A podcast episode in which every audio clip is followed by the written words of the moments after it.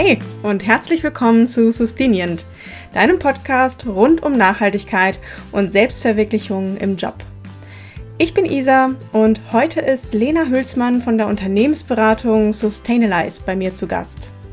Wir sprechen unter anderem darüber, wobei Sustainalize Unternehmen mit ihrer Arbeit unterstützt, aus welchen Beweggründen Unternehmen mit Anfragen auf sie zukommen, was in den meisten Fällen der erste Schritt ist, um sein Unternehmen nachhaltiger aufzustellen – und über Lenas Erfahrungen mit dem Thema Greenwashing. Außerdem haben wir uns darüber unterhalten, mit welchem beruflichen Hintergrund sie und ihre Kolleginnen und Kollegen bei Sustainalize gestartet sind und wie die Work-Life-Balance und das Gehalt im Vergleich zu den großen Unternehmensberatungen aussieht. Also ein wirklich spannendes Gespräch mit vielen praktischen Einblicken in die Beratung rund um das Thema Nachhaltigkeit und mit einem ersten Eindruck zur Unternehmenskultur von Sustainalize. Ich wünsche euch ganz viel Spaß beim Zuhören. Ich habe heute Lena Hülsmann bei mir im Podcast. Lena ist Senior Consultant bei Sustainalize und ja, wir sind vor ungefähr zwei Jahren im Netzwerk eines Kölner Coworking Space uns über den Weg gelaufen. Ähm, ja, und schon damals habe ich gefragt, wenn ich diesen Podcast ins Leben rufe, wärst du für ein Interview zu haben? Ja, du hast damals auf jeden Fall schon zugesagt, hat mich damals schon gefreut, aber umso mehr freut es mich, dass wir jetzt heute nach zwei Jahren tatsächlich zusammensitzen. Also schön, dass du da bist, Lena, und hier in, äh, in meinem Podcast Sustinient äh, mitmachst. Ja, vielen Dank für die Einladung. Ich freue mich auch drauf. Ähm, jetzt zum Start vielleicht einmal ganz kurz. Was macht Sustainalize und was ist eure Mission? Also Stanlize ist eine Beratung, die sich auf das Thema Nachhaltigkeit spezialisiert hat. Uns gibt es seit 2010. Ähm, wir wurden in den Niederlanden gegründet, war, wo auch unser Hauptsitz ist. Ja, 2010 von zwei ehemaligen ähm, PwC-Beratern, äh, die im Bereich Nachhaltigkeit aktiv waren und damals gesehen haben, dass man Unternehmen bei den Fragestellungen rund um Nachhaltigkeit viel mehr an die Hand nehmen muss, also viel mehr praktisch unterstützen muss. Äh, und damals war, ja, war die Beratung in dem Bereich noch relativ gering. Ähm, wir wollten eben das als, als Core-Business machen, also wirklich sich auf Nachhaltigkeit fokussieren. Mhm. Äh, in den letzten Jahren sind wir dann gewachsen, äh, haben in Belgien eine Tochter äh, gegründet, habe, ich habe selbst dann auch die deutsche Tochter ähm, gegründet in Köln. Da haben wir uns dann ja auch kennengelernt äh, in dem Coworking Space, Stimmt, wo ja. wir sagen, angefangen haben. Ähm, und jetzt wurden wir im April äh, übernommen von ERM, der eigentlich der größten Beratung im Bereich Nachhaltigkeit weltweit. Ähm, und was wir machen ist, ähm, wir unterstützen eigentlich Unternehmen äh, bei ihrer Nachhaltigkeitsreise und den Fragen, die da damit zusammenhängen, also im, im Managementbereich. Das heißt, von der Strategieentwicklung über das Thema Performance Management, das heißt, wie misst man Nachhaltigkeit eigentlich im Unternehmen und dann hin zur Berichterstattung, das heißt, was, ähm, ja, inwiefern kommuniziert man vor allem nach außen, was man tut, äh, wie ja, nimmt man Stakeholder mit ins Boot. Vielleicht das ganz grob zusammengefasst. Und wir sind ein Team von so, ja, ungefähr 30 Leuten, würde ich sagen. Ah ja, cool. Und du bist bei Sustainalize seit wann? Äh, seit 2016, Anfang 2016, also jetzt fünfeinhalb Jahre. Ja, lange. Die, ganze, äh, die, die, Wachstumsphase mitgemacht von einem Team von ungefähr zehn Leuten, ähm, nur an einem Standort in, in Holland hin zu mehreren Standorten und jetzt auch der Übernahme. Ja, also von der grünen Wiese so ein bisschen aufgebaut. Ja. Super spannend. Und ähm, was würdest du sagen, macht den größten Anteil eurer Projekte aus? Also in welcher Hinsicht beratet ihr eure Kunden am meisten? Da kann man irgendwie, da, da kann man keinen Unterschied machen, würde ich sagen. Also wir haben, wir sind wirklich auch so aufgeteilt, dass wir in drei äh, uns auf drei die drei Bereiche fokussieren und alle sind ungefähr gleich groß. Ach so, okay. Sagen. Also wirklich Strategie, äh, aber auch das ganze Thema Performance, wo dann auch CO2-Emissionsberechnung ähm, reinfällt oder äh, Environmental Impact Assessments und auch das ganze Thema Reporting. Also da gibt es nicht einen Bereich, wo wir größer sind als der andere. Okay, auch interessant. Das heißt, ähm, wenn du uns mal so mitnimmst in die Praxis, ich finde das von außen immer so ein bisschen abstrakt, ja. ne? so Beratung zum Thema Nachhaltigkeit. Also wenn jetzt so ein Kunde auf euch zukommt und sagt, hey, wir wollen uns nachhaltiger aufstellen, so wie fängt man an und was wären dann so grob die nächsten Schritte bis, bis ja, also äh, das kommt wirklich ganz auf die Frage des Kunden an und äh, nachhaltige Aufstellen. Also eigentlich kommt ein Kunde selten mit nur mit dieser Frage zu uns, sondern hat schon eher eine kon ganz konkrete Frage. Ja. Ähm, häufig kommen die Fragen aus der äh, Ecke der Berichterstattung. Das heißt, da gibt es immer mehr ja, externe Anforderungen, wie zum Beispiel europäische Gesetzgebung ähm, oder Anfragen von Investoren, die immer mehr zunehmen. Mhm. Und aus der, aus der Ecke heraus ist dann getrieben, dass Unternehmen mehr Informationen offenlegen müssen. Ähm, aber wenn man noch nicht so viel hat, kann man auch nichts offenlegen. Also oft fehlt es dann an den Informationen oder an den Themen oder an dem Themenfokus oder halt an mhm. der Strategie. Also was sind eigentlich die, die Nachhaltigkeitsthemen, auf die wir uns fokussieren wollen, weil wir da den größten Impact haben auch. Ähm, eigentlich kommen sie mit solchen Fragestellungen zu uns und dann schauen wir, äh, ja, auf welche Themen müsst ihr euch eigentlich fokussieren? Wo habt ihr den größten Impact? Die, wie berechnen wir den dann auch? Äh, wie sorgen wir auch dafür, dass ihr das in der Zukunft ja weiter, dass ihr das monitoren könnt und dann auch entsprechend ähm, Maßnahmen treffen könnt, um was zu verändern? Mhm. Äh, was für Ziele habt ihr auch? Also zum Beispiel im Bereich äh, Klima will man dann ein Ziel, was äh, ja sogenannt science-based ist, also 1,5 äh, unter 1,5 Grad oder 2. Ja, und was müsst ihr dann auch machen, um dann am Ende das zu kommunizieren? Also was für Informationen müssen in den Nachhaltigkeitsbericht? Wie kann mhm. der aussehen? Okay. Da, da, arbeiten wir auch dann viel mit verschiedenen, verschiedensten Leuten und Abteilungen aus, den, aus der Organisation zusammen. Also da ist der Einkauf involviert, aber auch Kommunikation, ähm, HR und so weiter. Gut, das heißt, ähm, wenn man so über alle Unternehmen hinwegschaut, kann man sagen, was so der erste größte Hebel ist? Also wenn ihr euch so das Gesamtkonstrukt anschaut? Oder ist das wirklich Häufig bei, bei großen, würde ich sagen, äh, okay. äh, weil die eben von den Investoren und externen viel mehr Anfragen bekommen. Äh, aber auch andere, mehr Mittelständler, die kriegen dann eher von ihren Kunden die Fragen, äh, weil, weil die Kunden zum Beispiel große Unternehmen sind, ähm, und dann eben auch wollen, dass ihre Lieferanten nachhaltig sind, kriegen diese Unternehmen die Frage von, was macht ihr in dem Bereich? Und dann ja. merken sie, dass sie da ja wenig vorzulegen haben. Und dann stellen sie sich häufig auch die Frage, ja, was wollen wir dann selber auch mit dem Thema? Und auch ein anderes Thema ist, wie kriegen wir, wie, wie stellen wir dann sicher, dass wir äh, gute Leute kriegen und junge Leute, weil da auch das Thema Nachhaltigkeit immer eine, eine immer größere Rolle spielt. Mhm stimmt. Ja, würde ich sagen, unterschiedlich vor allem zwischen großen Unternehmen, die ja auch gelistet sind und Unternehmen, die äh, ja die Familienunternehmen äh, sind oder äh, Mittelständler. Ja, also in großen Unternehmen, was meinst du, wäre da so äh, durch die Bank weg so ein großer Hebel?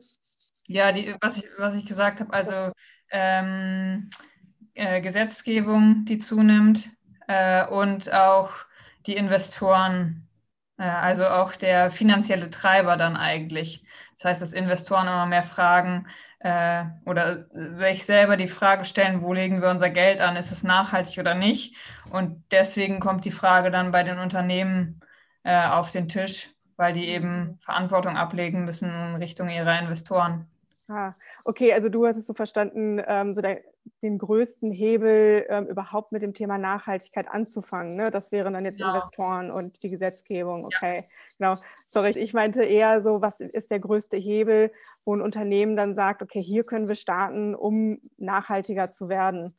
Also was ist, könnte das sein? Finde ich eine schwierige Frage. Der größte Hebel, um damit zu starten. Also, ich glaube, erstmal den Einblick äh, zu bekommen, was denn eigentlich der, ja, der gesellschaftliche Beitrag des Unternehmens ist. Also okay. viele mhm. haben das gar nicht so richtig auf dem Schirm, dass auch das, was sie als Unternehmen tun, häufig schon einen positiven Beitrag zur Gesellschaft liefert. Mhm.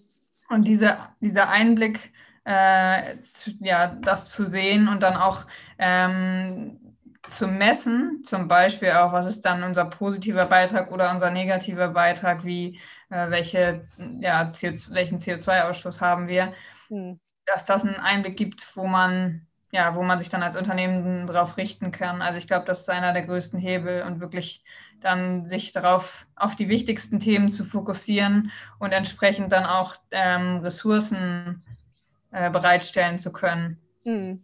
Hättest du sonst so ein Beispiel? Ich weiß nicht, ob du Kundennamen nennen kannst, aber so grob von einem Kunden aus einer Branche, die dir gerade einfällt, die ihr begleitet habt, ähm, dass man das mal so ein bisschen ja. handfester machen kann? Äh, vielleicht dann auch direkt ein deutsches Beispiel. Ähm, mhm.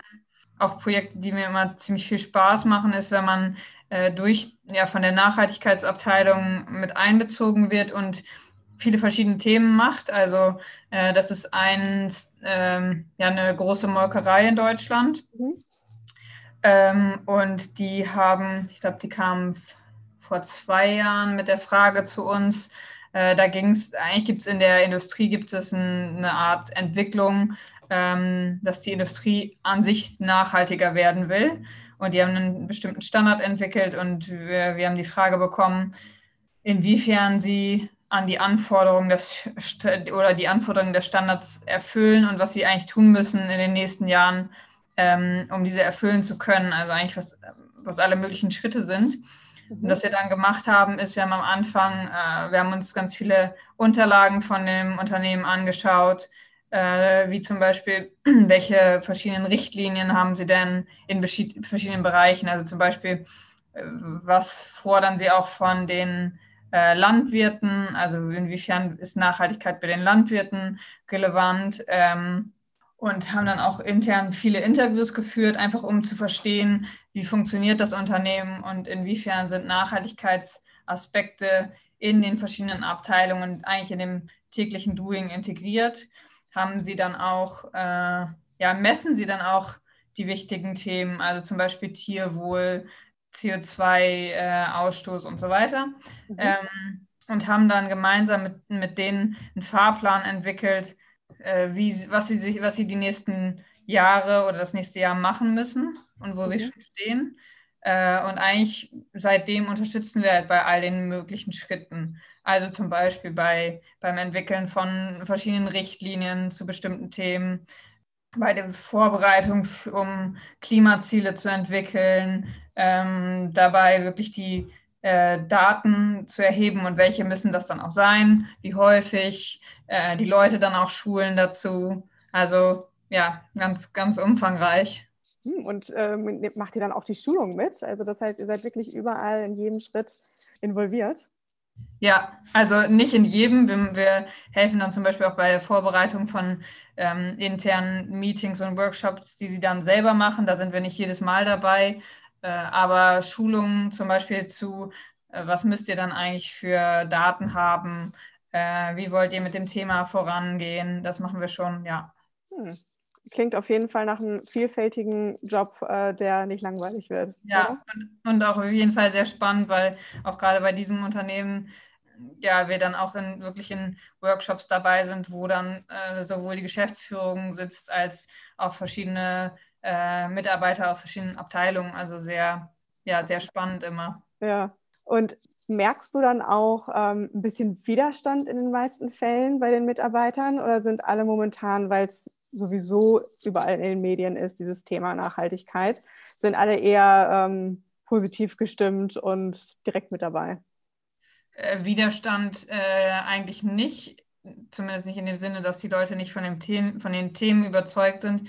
Äh, mehr natürlich kritische Fragen, die man auch auf jeden Fall braucht. Und wie können wir das dann umsetzen? Ähm, da braucht, ist man auch immer auf die Expertise von den Fachabteilungen angewiesen, weil das, das können wir gar nicht äh, so bieten. Ja, klar. Ähm, aber man merkt schon, dass eigentlich alle, mit denen wir sprechen, immer mehr auch von diesen Themen überzeugt sind. Auch die Geschäftsführung auch davon überzeugt ist, dass man das machen muss äh, und dass es wichtig ist.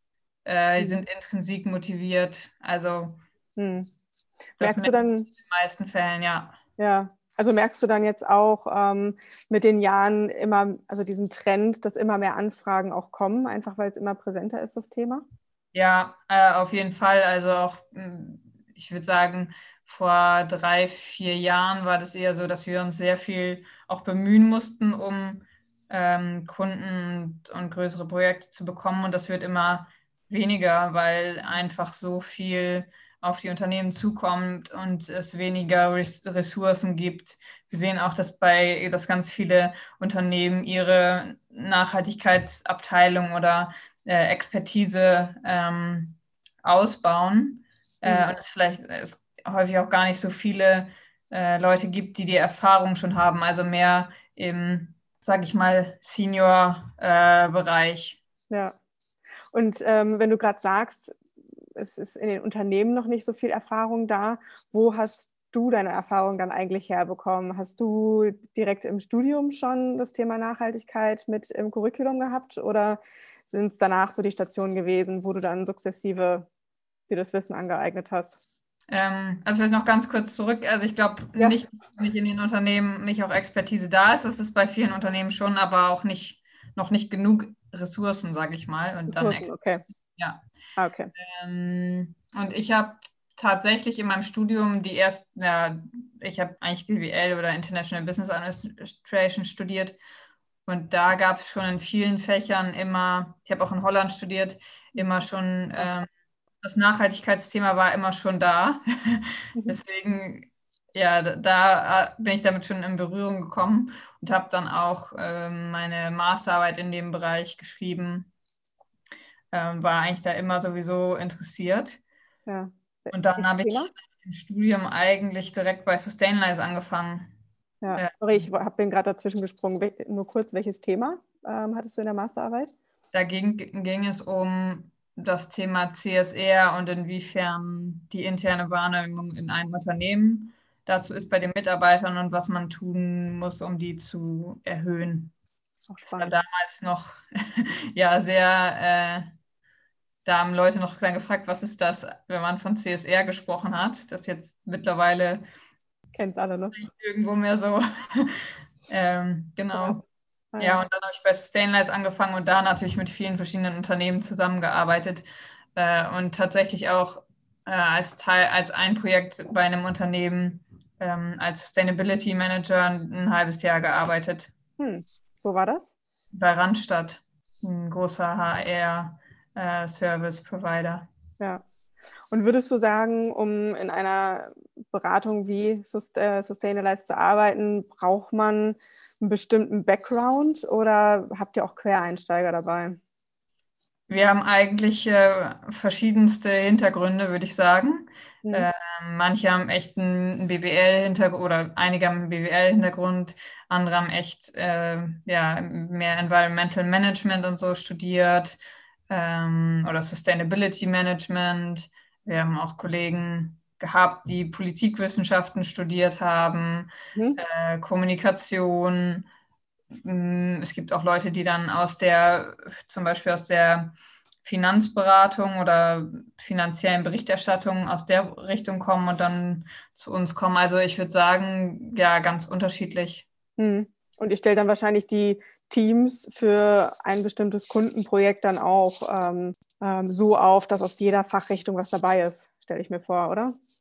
Ja, also das äh, kann man, würde ich gerne, kann man vielleicht auch gar nicht so sagen, sondern wir gucken dann echt, wer die Expertise, die wir gerade für das Projekt benötigen, mhm. auch nicht nur, äh, was er studiert hat, sondern auch als beruflicher Hintergrund. Mhm. Ähm, ja, und da gibt es auch, wie gesagt, Quereinsteiger. Die meisten haben wohl irgendwie äh, immer ja, Berührungspunkte gehabt mit Nachhaltigkeit oder dann auch in einem Unternehmen im Bereich Nachhaltigkeit gearbeitet oder Umwelt. Ja, oder zum Beispiel auch Wirtschaftsprüfung. Genau. Und ich habe ähm, hab vorhin schon bei dir rausgehört, ihr sitzt in Amsterdam, richtig? Nee, in Utrecht. Utrecht, Utrecht. Ja. Und du bist in Amsterdam. Ja, genau. Okay. Heißt also, man kann aus egal welchem Standort bei euch einsteigen, das macht keinen Unterschied? Naja, also unser Hauptstandort ist halt Utrecht und dann äh, haben wir noch einen Standort in, in Belgien. ja, also man, man kann theoretisch von überall aus arbeiten, würde ich sagen, mittlerweile, weil äh, alles digital ist. Genau. Und wir arbeiten jetzt auch, auch gerade im Kontext mit äh, ERM auch ja, immer mehr international. Und ERM sitzt natürlich auch weltweit fast überall. Deswegen, ähm, ja, da gibt es, glaube ich, alle Möglichkeiten in dem Bereich. Also könnten sich wirklich aus ganz Deutschland oder auch den Niederlanden ähm, Interessierte bei euch bewerben und theoretisch aus dem Homeoffice arbeiten und ab und an nach Holland kommen? Ja, oder eben im, im Kontext von ERM gibt es natürlich, da gibt es auch in Deutschland viele verschiedene Standorte. Äh, also wir schauen dann natürlich schon, dass jemand in dem äh, Land und an dem Standort angestellt ist, der in der Nähe ist. Wir mhm. arbeiten sehr wohl auch teilweise aus dem Büro, ähm, aber wir haben keine, ja, keine strengen Regeln, wie oft man im Büro sein muss oder nicht. Okay. Also da, gibt, da sind wir relativ flexibel, würde ich sagen. Gerade auch jetzt in den letzten eineinhalb Jahren. Klar, ja. Da gab es ja auch gar keine, gar keine andere Möglichkeit, aber wir haben es auch eigentlich schon vorher gemacht, dass wir ja viel auch aus dem Homeoffice oder wo man auch immer war, gearbeitet hat. Hm. Wenn es, wenn es sich, äh, wenn es gepasst hat, natürlich mit äh, Kundenterminen und so weiter. Ja, klar. Äh, würdest du denn sagen, ich meine, man hat ja so ein Bild im Kopf von Unternehmensberatung, auch vom Arbeitspensum her und ne, dass man äh, wirklich von morgens bis abends am Schreibtisch sitzt. Würdest du sagen, das ist bei euch auch so oder sagt ihr schon, bei euch ist auch ein Aspekt nachhaltiges Arbeiten und deswegen achtet ihr schon drauf, dass es ein bisschen weniger ist als bei den, ich, ich sage jetzt in Anführungsstrichen, normalen Unternehmensberatungen? Also es ist auf jeden Fall äh, ein wichtiger Punkt bei uns. Wir, haben, wir arbeiten auch mit einem System, dass wir äh, eigentlich alle Überstunden mit Zeit kompensieren.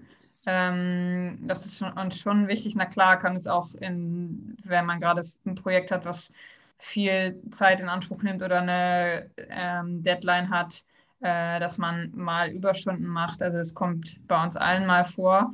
Ähm, aber wir versuchen schon darauf zu achten und auch es gibt auch viele, die äh, vier Tage arbeiten, vor allem wenn man dann Familie hat. Okay. Das ist auf jeden Fall alles möglich. Und da versuchen wir auf jeden Fall auch sehr darauf zu achten und ja, auch nicht ein Arbeitspensum zu haben, wo man jeden Abend arbeiten muss. Ja, war das bei dir dann auch so ein Aspekt, wo du gesagt hast, okay, kann ich mir vorstellen, bei Sustainabilize zu arbeiten, weil das schon so im Vorfeld kommuniziert wurde? Hm, weiß ich nicht, ob das ein Grund war. Also ich habe jetzt auch nicht davor mich besonders informiert über Unternehmensberatung, ob ich da rein will, an, also außer Nachhaltigkeitsberatung. Mhm. Ähm, ist auf jeden Fall ein Punkt, den ich wichtig finde. Ja. Aber ich muss auch sagen, dass ich selbst auch äh, Zeiten habe, wo ich viel gearbeitet habe und dann auch viele Überstunden aufbaue. Also ähm, man kann sich da immer schwierig selbst von frei sprechen und vor allem, naja, in der Zeit, wo wir in Deutschland gegründet haben und so weiter, dann hat man auf jeden Fall auch viel zu tun. Aber ja, es ist schon wichtig und äh, die Flexibilität, die man bei uns hat, auch wenn man zwischendurch mal Zeit hat, Sport zu machen oder so, das ja, finde ich schon sehr wichtig. Ja, ich meine, ich, ich, mein, ich kenne das von mir selbst. Also wenn man ähm, an etwas arbeitet, was einem Spaß macht, dann ist man auch irgendwann im Flow und dann ist es manchmal auch egal, wie lange es dann im Endeffekt dauert. Ähm, wenn man es dann aufschreiben kann, umso besser ne? und dann an einer ja. anderen Stelle wieder einkürzen kann. Aber ich stelle mir das gerade bei dir eben auch so vor, dass man dann irgendwann einfach im Flow ist, oder? Ja, auf jeden Fall. Aber ich, also ich persönlich finde auch wichtig, dass man nicht in so ein Muster verfällt, wo das dann der Standard wird.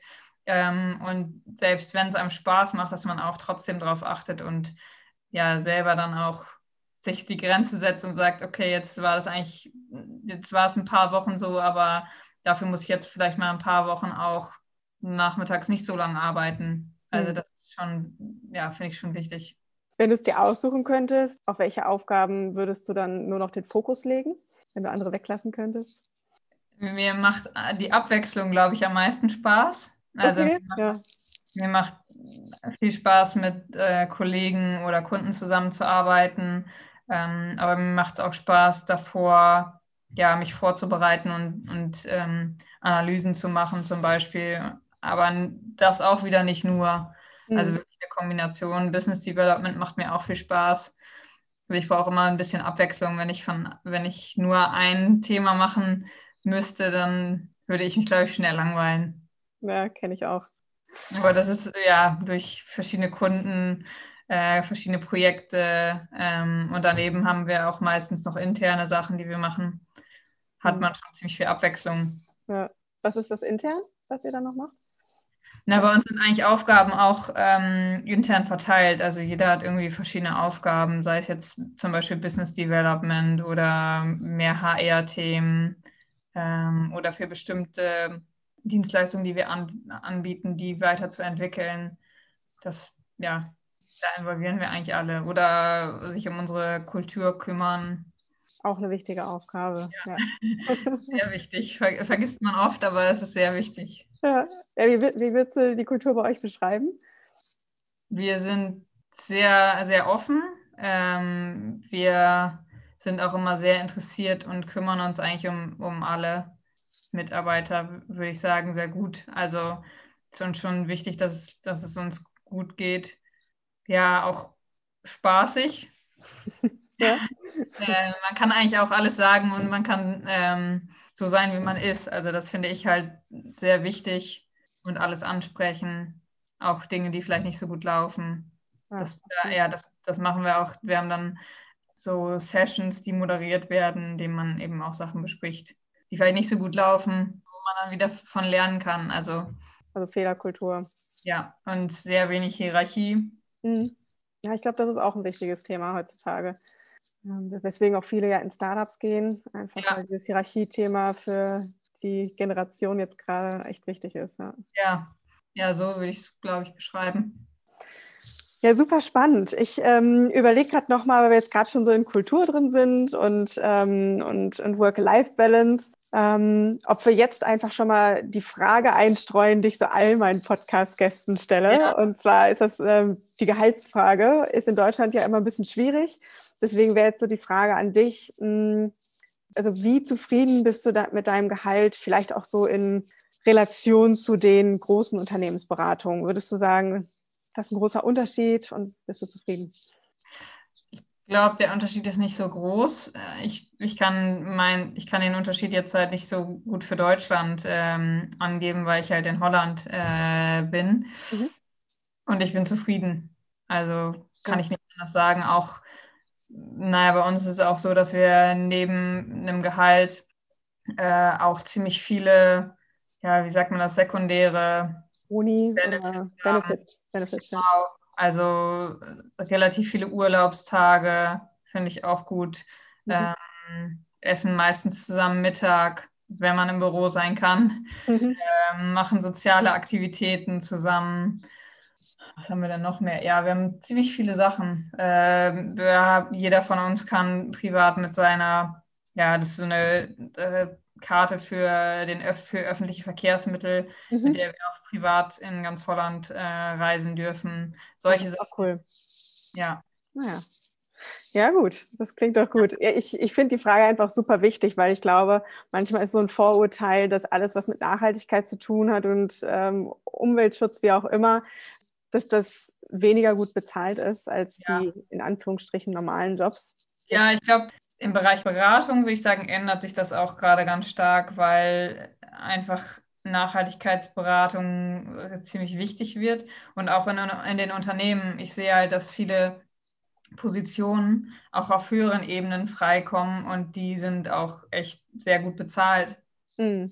Auf der anderen Seite gibt es natürlich auch viel im Bereich Nachhaltigkeit, wenn man Richtung NGOs geht und so weiter, Klar. wo man dann vielleicht weniger ähm, bezahlt wird, aber das ist einfach inhärent an NGO-Arbeit, würde ich sagen. Oder der andere Sektor, der, ja. Genau, ich glaube, daher kommt es dann auch, ja.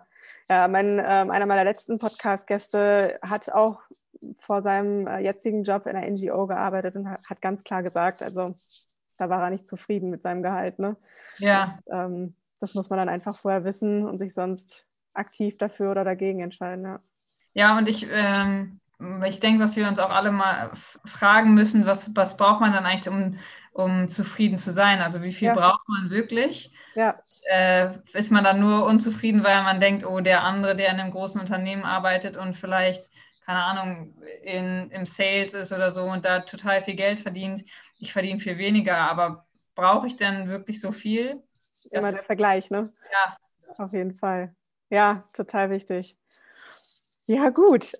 Das klingt doch schon mal positiv. Das heißt, ich glaube, da können wir einen Haken dran machen. Check für unsere ZuhörerInnen.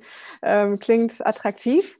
Mhm dann würde ich noch einmal so ein bisschen zurückspringen zum, zum Inhaltlichen. Mhm. Wenn du sagst, du arbeitest auch gerne an Business Development Themen, wie können wir das uns vorstellen? Also du ähm, bist dann in so einem Projekt drin beim Kunden und ähm, die wollen sich ja im, im Business anders aufstellen. Ähm, wie, wie geht ihr da dran? Ist dann auch dieses typische Business Canva auch mit dabei? Wie, wie kann man sich das vorstellen? Nee, ich glaube, äh, da hast du mich jetzt kurz missverstanden. Also äh, Business Development eher in dem Sinne von Sustainalize aus. Also das heißt mh, mm, nicht direkt Business Development für den Kunden, sondern okay.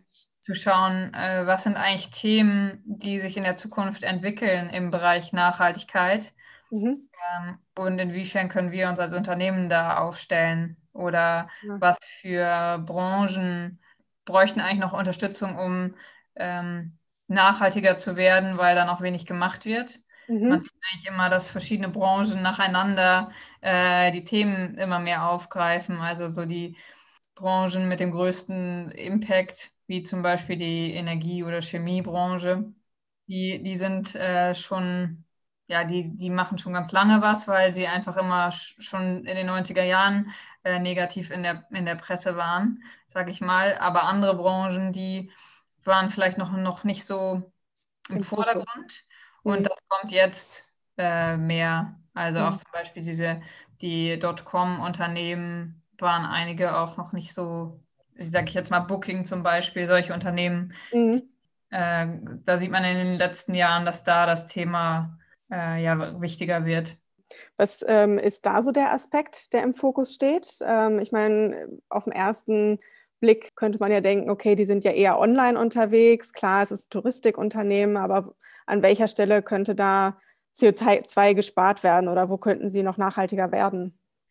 Ja, sie sind natürlich online unterwegs, aber eigentlich der größte Einfluss natürlich, mit wem arbeiten wir zusammen? Also was, was bieten wir eigentlich den Konsumenten über die Plattform an? Was für zum Beispiel Hotels sind das? Sind die nachhaltig oder nicht? Also eigentlich eher über, sie sind eigentlich eher der Hebel und können stimulieren, was angeboten wird. Oder auch beispielsweise wahrscheinlich ähm, Zertifikate oder Icons genau.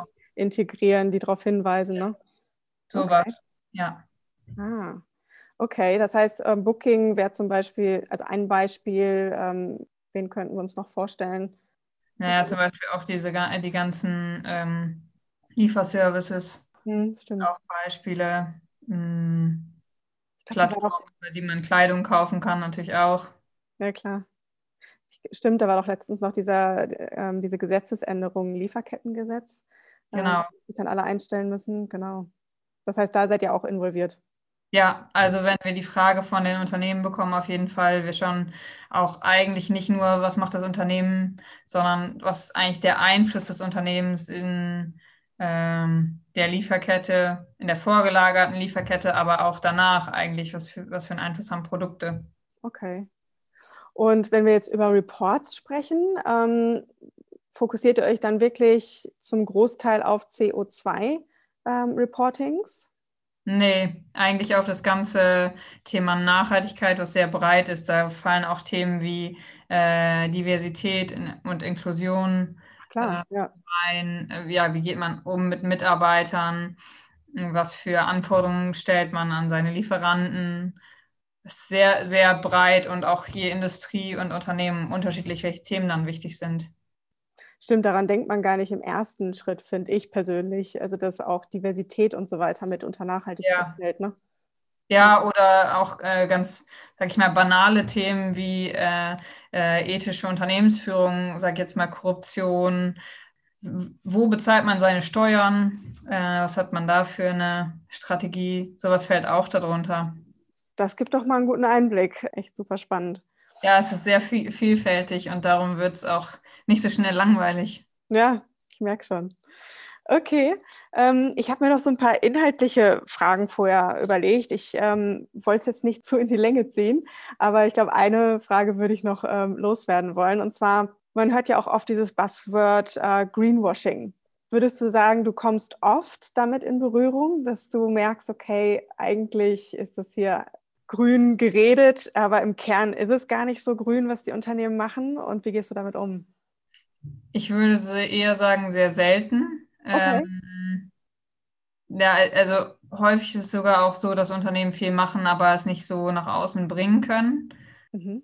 Und meistens gestalten wir die Projekte auch so, dass wir, wenn wir vorher merken, dass es Richtung Greenwashing gehen würde, dann machen wir das nicht. Also wir wollen auch, ja, wir wollen auch schon, dass Unternehmen ehrlich und transparent äh, Themen kommunizieren. Ja, was, wohl häufiger passiert, aber was ich auch nicht schlimm finde, ist, dass Unternehmen sich Ziele setzen und die kommunizieren, aber noch eigentlich noch nicht so genau wissen, wie sie die erreichen wollen. Das ist aber, das ist aber an sich nicht schlimm, weil mhm ähm, sobald man sich ein Ziel gesetzt hat, man auch sich auf den Weg machen kann, um herauszufinden, wie man da hinkommt. Und es wohl äh, nach außen hin und nach innen hin, ja, äh, sage ich mal, ein Punkt am Horizont ist, auf den man zuarbeiten möchte. Aber ansonsten komme ich eigentlich relativ wenig bis nicht mit Greenwashing so in Berührung. Das hätte ich gar nicht gedacht. Ist doch mal good news. ja, oder vielleicht, vielleicht äh, sind wir da dann auch äh, relativ streng vorher, aber ja, aber gut so. Die, die Sachen äh, schöner aufschreiben wollen in ihren Nachhaltigkeitsberichten. Also man muss da, denke ich, an sich sowieso immer ähm, mit einem kritischen Blick durchlesen, wie Dinge aufgeschrieben sind, aber auch dadurch, dass immer mehr Nachhaltigkeitsberichte äh, geprüft werden, äh, wird, die, wird die Möglichkeit auch weniger gegeben. Was ja wirklich gut ist, ja. Ja, gut. Wirklich, wirklich spannend. Ich hätte jetzt noch tausend weitere Fragen, aber ich glaube, ähm, sonst sprengt es den Rahmen. Ähm, aber danke dir auf jeden Fall für, für die vielen Einblicke. Ich glaube, das war sehr, sehr wertvoll für viele ZuhörerInnen. Und ähm, ja, jetzt so am, am Schluss würde ich dich nochmal fragen, ähm, zum einen, wo erreicht man dich und vielleicht sonst noch irgendetwas, was du ähm, noch mit auf den Weg geben möchtest, worüber wir jetzt noch nicht gesprochen haben. Äh, man erreicht, erreicht mich, also man kann, glaube ich, meine Kontaktdaten auf unserer Website finden, äh, www.sustainlife.com mhm. äh, oder über LinkedIn. Ähm, und was ich noch den Zuhörern mit auf den Weg geben möchte, ist, ähm, dass man ja in vielen Berufen, glaube ich, das Thema Nachhaltigkeit antreffen kann und einen positiven Beitrag leisten kann, dass man vielleicht auch mal weiter bisschen weiterdenken muss als nur Nachhaltigkeitsabteilung oder Nachhaltigkeitsberatung und dass da viel zu tun ist. Also wir brauchen Leute. Absolut, absolut. Vielleicht so ein Beispiel, was meinst du, ähm, in welche Bereiche könnte man sonst noch gehen? Naja, was ich vorhin schon gesagt habe, also NGOs oder Unternehmen, die an sich äh, sehr nachhaltig sind durch ihr Geschäftsmodell oder Unternehmen, die zum Beispiel B-Corps äh, sind, die dadurch auch ja, sozial, sozialer sind oder ähm, soziale, ja, äh, zertifizierte Unternehmen. Ah, okay, das Zertifikat. Genau. Ja, zum Beispiel. Also ich, da gibt es gar unter viele Unternehmen, die sich das Thema Nachhaltigkeit und Impact auf die Fahne geschrieben haben. Als ein mhm. Beispiel würde ich dann jetzt in den Niederlanden äh, Tony Chocolonely's nennen. Guck mal, kenne ich auch gar nicht. Mhm. Ja. Klingt gut. Sehr gut, dann äh, danke ich dir für das ähm, ja, sympathische und spannende Gespräch und äh, danke, dass du ja, dich auf dieses Interview eingelassen hast.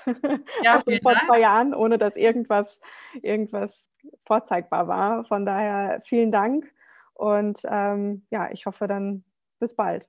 Ja, bis bald und äh, viel Erfolg damit. Hat Spaß gemacht.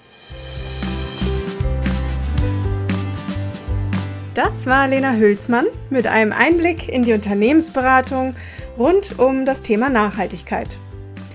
Wie immer gibt es einen kurzen Steckbrief zu Sustainalyze, den Link zu den offenen Stellen und zu Lenas LinkedIn-Profil auf meinem Blog sustainient.com. Wenn euch die Folge gefallen hat, lasst mir gerne eine 5-Sterne-Bewertung da, damit der Podcast mit der Zeit an Reichweite gewinnt und damit mehr Menschen zum Thema Nachhaltigkeit miteinander vernetzen und inspirieren kann. Wenn ihr gerade jemanden im Kopf habt, den ihr demnächst bei mir im Interview hören wollt, schreibt mir gerne bei LinkedIn oder Instagram. Ich freue mich da von euch zu hören. Schön, dass ihr vorbeigeschaut habt. Wir hören uns und bis bald.